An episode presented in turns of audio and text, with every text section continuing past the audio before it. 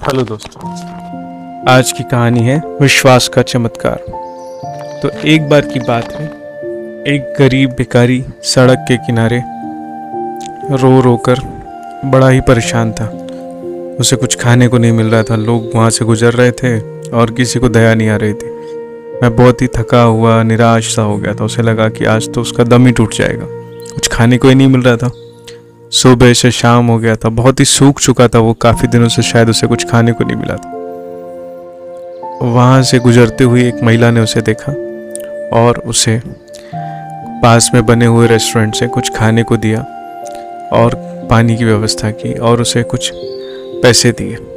उसकी आँखों में आँसू आ गए। उसने जब ये सब देखा और उसे बहुत बहुत धन्यवाद दिया। उस भिखारी से उस महिला ने पूछा, क्या करते हो? कहाँ तक पढ़े हो? उसने जवाब दिया, मेरा बीए है, मगर मेरी आर्थिक मंदी को लेकर बहुत बुरी हालत हो गई है। मैं कर्जे में था और कर्जे की वजह से ये हालत हो गई। मुझे कुछ बुरी आदतें भी हो गई थी।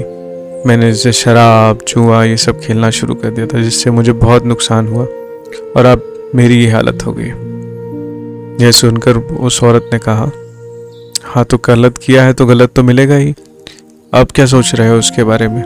उसने कहा, मैं बहुत पछता रहा हूँ और मुझे लग रहा है कि मुझे शायद दोबारा मौका मिले तो मैं सब ठीक कर सकता हूँ। उस औरत ने कहा, ठीक है तो कल शाम को पाँच बजे यहाँ पास में ही हमारा एक मंदिर है, वहाँ आ जाना। मैं तुम्हें कुछ पैसे और कुछ काम के नया बताऊँगी, जिससे तुम वो काम कर सकते हो।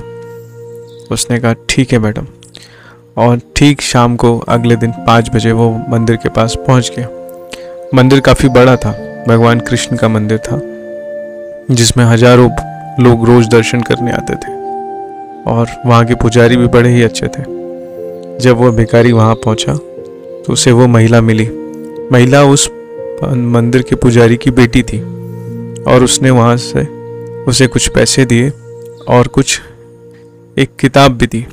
बड़ी अजीब सी किताब थी, पुरानी थी काफ़ी। उसे देखकर उसने कहा, मैडम, मैं इसका क्या करूँगा? किताब मेरे किस काम की? उन्होंने कहा यह एक चमत्कारी किताब है, ध्यान से पढ़ना।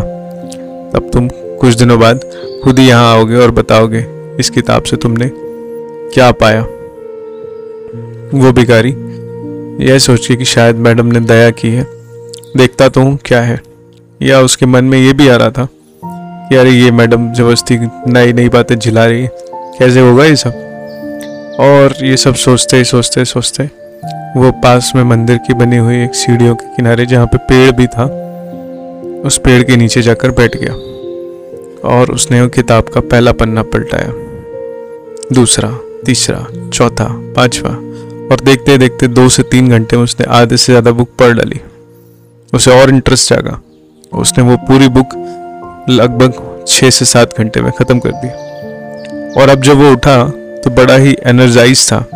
उसकी आँखों में एक चमक थी। मुठ्ठियाँ तन गई थी। सिर ऊँचा हो गया था, सीना चौड़ा हो गया था। और उसकी आवाज़ में, उसकी चाल में एक अलग सी ही कॉन्फिडेंस जग रहा था। मान लो जैसे किसी ने उसके अंदर जादू फूक दिया हो। जैसा उस लेडीज़ ने कहा था। बिल्कुल वैसा ही जादू की किताब बन गई उसके लिए। उसे लगा वायर ये तो कुछ नया ही है। और वो आदमी काम पे लग गया। उसने शुरुआत की। उसने जो भीख में मिले पैसे थे, उससे एक छोटी सी किताबें और कुछ अलग से पेन वैन खरीद कर गली गली बेचना शुरू कर दिया। कॉपी किताब बेचते बेचते उसे कुछ पैसे मिले और उसके बाद उसने एक शॉप में कहीं से जुगाड़ कर कर उस शॉप में काम करना शुरू कर दिया। कुछ दिनों बाद उसे वो अपॉर्चुनिटी मिली और उसके मालिक ने उस शॉप को बेच दिया और उसने कुछ जगह से पैसे जुगाड़ कर वो शॉप ले ली। अब वो शॉप का ऑनर बन चुका था। धीरे धीरे धीरे उस काम में उसे और मज़ा आने लगा और उसने अब पब्लिशिंग का काम भी शुरू कर दिया। पब्लिशिंग अच्छी चल पड़ी, कुछ अच्छी किताबें छप गई और वो उस किताब का तो उसे पता ही था। उसके भी कुछ अंश उसने छापने शुरू कर दिए। और जिससे वो धीरे धीरे एक बड़ा पब्लिशर बन गया और अब वो बहुत बड़ा आदमी बन चुका था। जब ये सब हो गया तो सालों बाद वो वापस उस मंदिर में आया, अपनी कार से, और जाकर पंडित जी की उस बेटी को पूछा, कहाँ है दीदी? उनकी वजह से आज मैं पूरा ही बदल चुका हूँ। यह सुनकर वो लड़की बाहर आई। बोली, जी भैया, नमस्ते। कौन है आप? वह शायद पहचान नहीं पा रही थी। उसने कहा, दीदी, मैं वही भिखारी हूँ जिसे आपने कुछ पैसे और किताब दी थी। उन्होंने कहा अच्छा तो तुम तो बहुत जल्दी इतने सक्सेसफुल हो गए। उन्होंने कहा हाँ मैं हो गया और मैं आपको धन्यवाद बोलने वाला हूँ और इसी के लिए यहाँ आया हूँ। कि आपकी वजह से मेरी लाइफ पूरी चेंज हो गई। वहाँ आसपास खड़े लोगों ने जानना चाहा कि ये लाइफ इसकी अगर कैसे चेंज हुई, इसने ऐसा क्या किया कि आन कुछ ही दिनों में, सिर्फ़ डेढ़ से दो सालों में इतना फ़र्क आ गया। तो उस आदमी ने, पहले उस आदमी ने उससे पूछा, दीदी, ये किताब आपको मिली कैसे? और इस किताब का आपके जीवन में क्या फ़र्क पड़ा? तो उसने बताया कि कुछ सालों पहले मैं भी इसी तरीके से डिप्रेशन में थी। मुझे भी कुछ समझ में नहीं आ रहा था। तब मुझे मेरे पिता ने ये किताब दी और इस किताब के लिखे शब्दों को जब मैंने फॉलो करना शुरू किया तो मेरी भी लाइफ चेंज हो गई। मेरे अंदर एक आत्मविश्वास जागा। और मैं आज यहाँ पर एक अच्छी पोजीशन में काम कर रही हूँ। यहाँ पे मैं गवर्नमेंट जॉब में हूँ इसी शहर में और अच्छी सैलरी है मुझ पर। यह जानकर उस व्यक्ति को भी बड़ा आश्चर्य हुआ। आखिर क्या था उस किताब में? यह सब जानने के लिए आसपास के लोग बड़े उत्सुक थे। तो उस किताब की जो मुख्य बातें थी, उस व्यक्ति ने बताई, खुद पर विश्वास।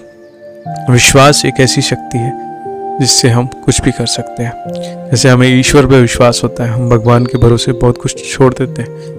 यही वो विश्वास है जो हमें जीवन में भी रखना चाहिए। हम इस विश्वास का उपयोग बहुत कम छोटी छोटी चीज़ों के लिए करते हैं। जैसे हमने कुछ चीज़ों के लिए बस बोल देते हैं, भगवान पर भरोसा है, ठीक हो जाएगा। बाकी हम लाइफ की बड़ी चीज़ों पर भगवान पर भरोसा नहीं करते हैं। वही एक गलती है। खुद पर विश्वास, भगवान पर भरोसा और ये सब चीज़ों पे हर चीज़ पे विश्वास होना चाहिए, जो आप कर रहे हैं।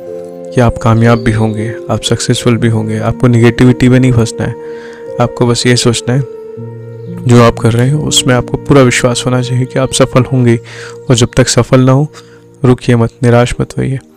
जैसे कि इन दो लोगों की लाइफ चेंज हुई, ऐसी आपकी भी होगी। पूरा विश्वास रखें। बस कर्म के ऊपर लग जाएँ। काम पे फोकस करें रिजल्ट्स पे नहीं। रिजल्ट्स अच्छे हैं, बुरे हैं, ठीक हैं ऊँचे हैं, नीचे हैं। इस पर ज़्यादा ध्यान न दें। विश्वास करें कि आप जो पा रहे हैं, जो चाह रहे हैं, वो पाकर रहेंगे। और एक ना एक दिन आप वो अचीव कर ही लेंगे। जितना ज़्यादा विश्वास होगा, जितना बड़ा विश्वास होगा, उतनी जल्दी आप अचीव कर सकते हैं। और जितनी बार ये विश्वास चेंज होगा, डगमगाएगा, उतनी दूर आपका लक्ष्य निकलता जाएगा। इसलिए लक्ष्य पर प्रति ध्यान रखें और पूरे विश्वास और श्रद्धा के साथ उसमें जुट जाएँ। ईश्वर और बाकी शक्तियाँ भी आपकी मदद करेंगी। धन्यवाद।